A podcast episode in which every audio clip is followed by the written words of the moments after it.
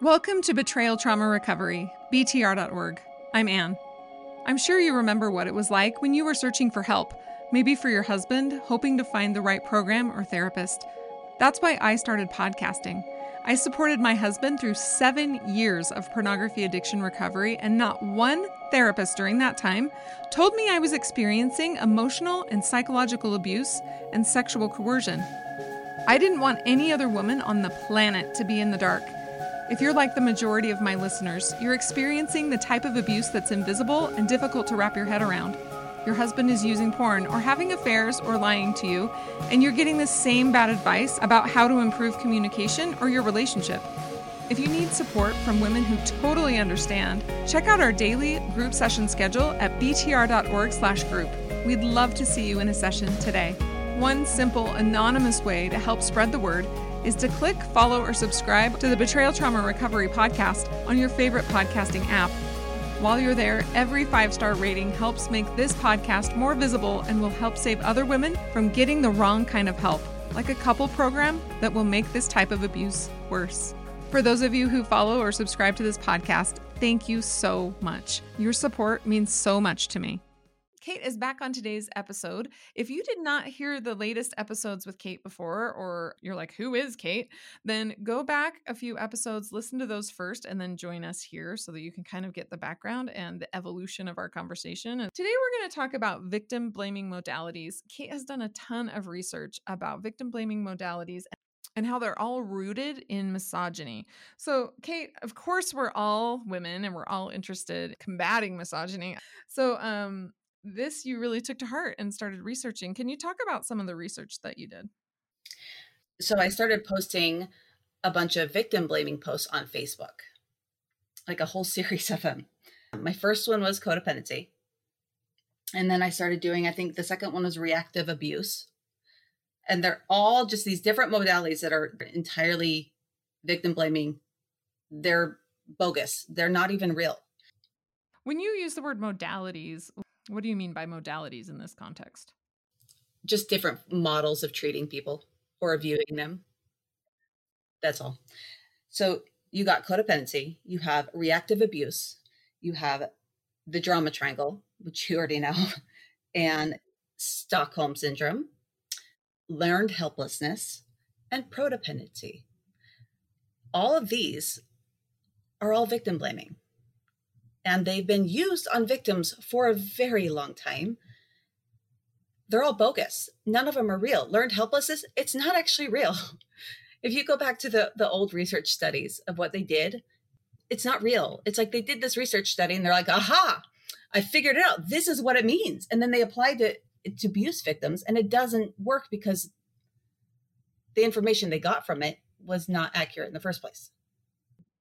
Will you read that list again for listeners who are like, wait, wait, wait, I want to hear? And all of these will be listed on our website. You can find this episode, all of it will be listed because we transcribe every interview and they're all there so you can get it in written form. But will you just list those one more time? You have codependency, reactive abuse, the drama triangle, Stockholm syndrome, trauma bonded, learned helplessness, and prodependency. Okay. So I'm going to do my own rant. I haven't had one of those for a while where I get on and it's just me talking about trauma bonding. I did a coffee and convo with Sarah McDugal about this because I've developed my own model that I call manufactured relational tether instead of trauma bond that more accurately describes what is really happening. Let's start with reactive abuse. So, a lot of victims might not have heard this term. Can you describe what that is and then why it's victim blaming? So, reactive abuse is like, let's say, a husband is standing in the doorway and a wife wants to get out and she pushes him or she throws stuff. They call that reactive abuse. You are reacting in an abusive way or you are being mutually abusive. So he's being abusive and you're being abusive. And that whole thing is completely bogus because because what is the intent behind it? If an abuser is standing in the doorway blocking you and you push him, it is not the same thing. It's self-defense. Self-defense is not the same thing as abuse. If we were talking about like murder, if somebody came into your home and tried to kill you, try to kill your family, and you shot them, what would they call that? Hopefully, in most cases, I know there are some extreme e- examples.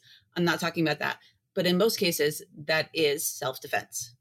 So, how would it feel if people were like, "Oh, you so you murdered that man?" It wasn't murder.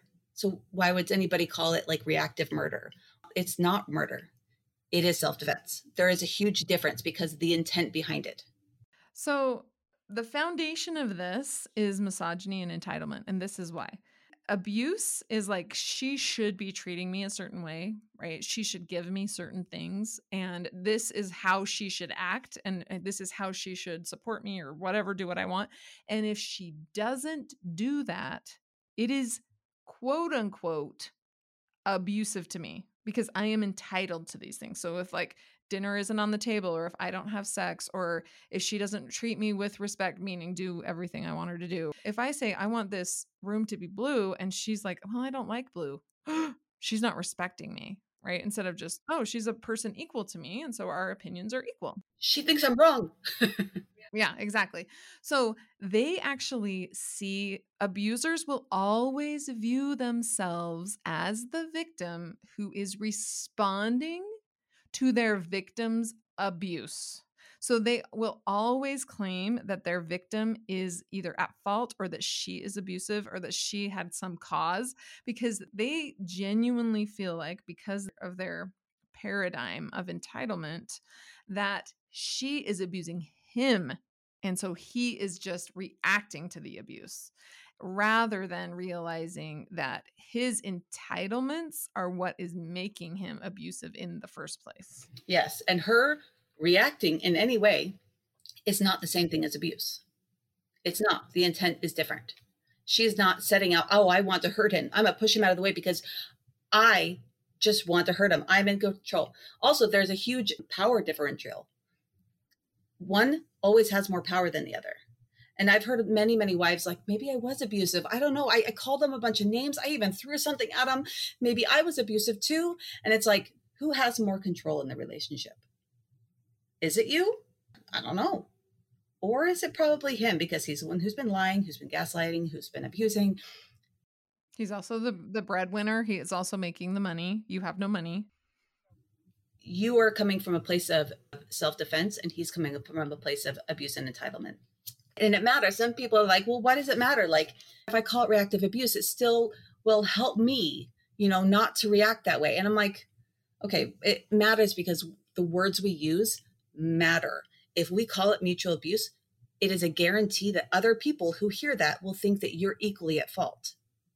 Even if you don't believe you are other people will even the abuser. So they did this study where they even switched a few words around and it still had a huge impact. For example, they did a study where the participants read Lisa was approached by Dan at a party and Dan gave Lisa a drink spiked with a drug. Later that night, Lisa was assaulted by Dan. And then the participants had to basically rate the level of which they felt it was Lisa's fault. The researchers then switched the perpetrator to be the subject in the sentence, making it like Dan approached Lisa instead of Lisa approached Dan and they discovered that people were less likely to subconsciously blame the victim when the perpetrator was the subject. So it's like words matter. Any words that make it sound like the victim is at fault will always make people subconsciously, even if they don't mean to, subconsciously view the victim actually at fault. So we cannot use words like that. So, victims in this scenario should say, he was blocking the door in an effort to get to safety. I pushed him. Yeah, it's self defense. It is self defense or he lied to me again to my face and in an effort to know the truth i yelled. You could even say it wasn't effective. I didn't get the truth because i yelled. I chose a different method of truth seeking after that. We talked in uh, previous episodes about the pornography addiction recovery complex, that I will call it. There are people out there who say, okay, now when he comes to you with his porn use, you need to react a certain way. Like, let's say he's been lying to you for 10 years and he's been manipulating you and gaslighting you. And finally he comes to you and he says, I've been using porn. You victim of his 10 years of emotional and psychological abuse and sexual coercion, you need to react a certain way in order to help him. And instead of saying, when you tell someone that you have been victimizing them for 10 years, you need to be aware that they're going to react in a variety of ways that are not going to be about you. It's about them, right? I'm upset. I'm angry. I don't want to talk to you. All of these are natural, normal ways that she should be behaving. If she sat there and said, Oh, I love you. I care about you. Thank you for sharing. I'm so glad you're getting to a healthy place. What can I do to help you? I don't know. Maybe some women might react that way in trauma because they're like not sure what to do.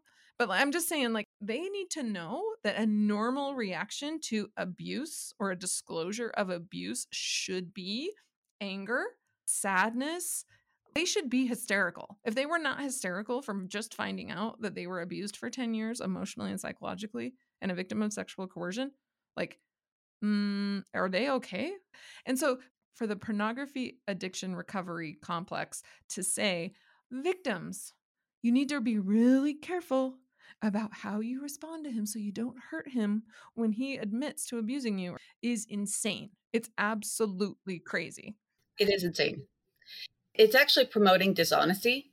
And I don't know why, because dishonesty is like one of the bigger problems eh, going on in the marriage anyway from the abuser. So why are we trying to promote it in the wife as well? Like, oh, hold your feelings in. Like we've all we've all seen Frozen. We know how it doesn't work. Like don't do it. don't feel. Don't feel. No, don't do that. Real quick before a response, there are a lot of so called betrayal trauma therapists or coaches or groups out there, but they don't approach pornography use or infidelity as an abuse issue, or they try to quote unquote treat both the abuser and the victim in the same setting, which is unethical. So if you hear something in this episode you relate to, Check out the group session schedule at btr.org/group. We'd love to see you in a group session today. Now back to our conversation. Here's a five-star review we received on Amazon. She said, "Necessary, period. I've been a licensed professional counselor for over 2 decades and couldn't handle my own betrayal trauma. Friends and family did not understand. My mom is reading it for better understanding." Thank you for that review. And now back to our conversation. There are a lot of organizations out there that are trying to help people know how to react to someone's porn use. With a parent of a child who is using porn. Of course, this is a different scenario. We're not talking about that. But we are talking about a woman who is in a relationship with an adult man. So I would say any woman who is over the age of 18, whether she's dating him, if he has lied to her about his porn use or coerced her, and lying about your porn use when that is someone's sexual boundary is sexual coercion. So anything like that, that if they're encouraging women who are dating when the guy that she's dating talks about his porn use, you know, you need to be kind. That is not true. She has every right to be like, wow, that is kind of alarming. I need some time to think about it. I'm not sure if I want to date you anymore. I mean, that's a totally fair thing for them to do. And if they didn't do that, I would be a little bit concerned about her, right? I'd be like, whoa, she does not know what she's in for if she's not taking this really seriously. Well, a lot of people don't realize that you you can't give your consent if you don't have a full understanding of what's going on. Right. It's like a complete lack of consent and coercion. So I think you already know that the drama triangles victim blaming, right? Absolutely, yes. In fact, I have a graphic about it. Yeah, and did you even know that the guy who made it, he even said, he even stated, this is not for an actual abuse and perpetrator right. situation in the back of Trauma Mama Husband Drama, my book, there's a graphic that circles the drama triangle and like crosses it out like Ghostbusters crossing it out. Well, I actually I have it on my my Facebook post, the drama triangle Facebook post. I use the BTR logo. So let's talk about the drama triangle for a minute. So what is the drama triangle? For people who aren't familiar with it, if you don't have a copy of my book, you can get it at btr.org slash books. And there's there's that that image or excuse me that infographic at the back. But for women who aren't familiar what is the drama triangle? Okay so drama triangle it's also called the Karpman triangle or the persecutor and rescuer triangle whatever. They have so many different names. So what it is is where they have three roles. There's the victim the woe is me the persecutor the bully and then the rescuer like let me fix you. And basically they all come together because they all have psychological unmet needs often developed in childhood. Quoting the other guy, I'm not saying this, this is from the guy. The interesting thing is that the victim in the model is thought to be the start or the catalyst of the entire drama triangle. Really? That actually uh, is in line with the industrial complex saying, well, it's her being triggered that's the problem. It's not him triggering her that's the problem. Yes.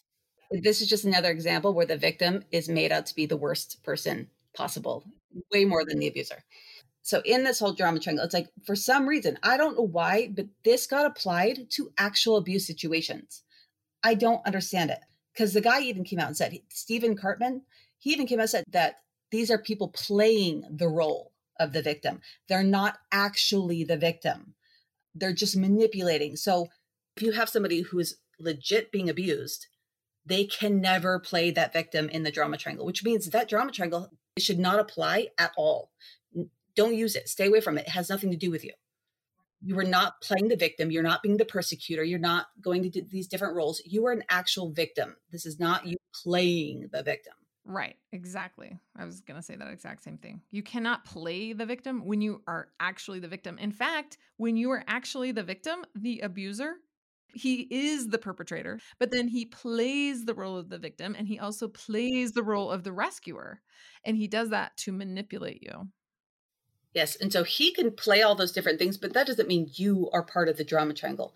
And I know there's some people who've tried to put it towards these wives and like, oh, here, you need to learn how to get out of the drama triangle. And it's like, you were never in the first place because it didn't apply to you.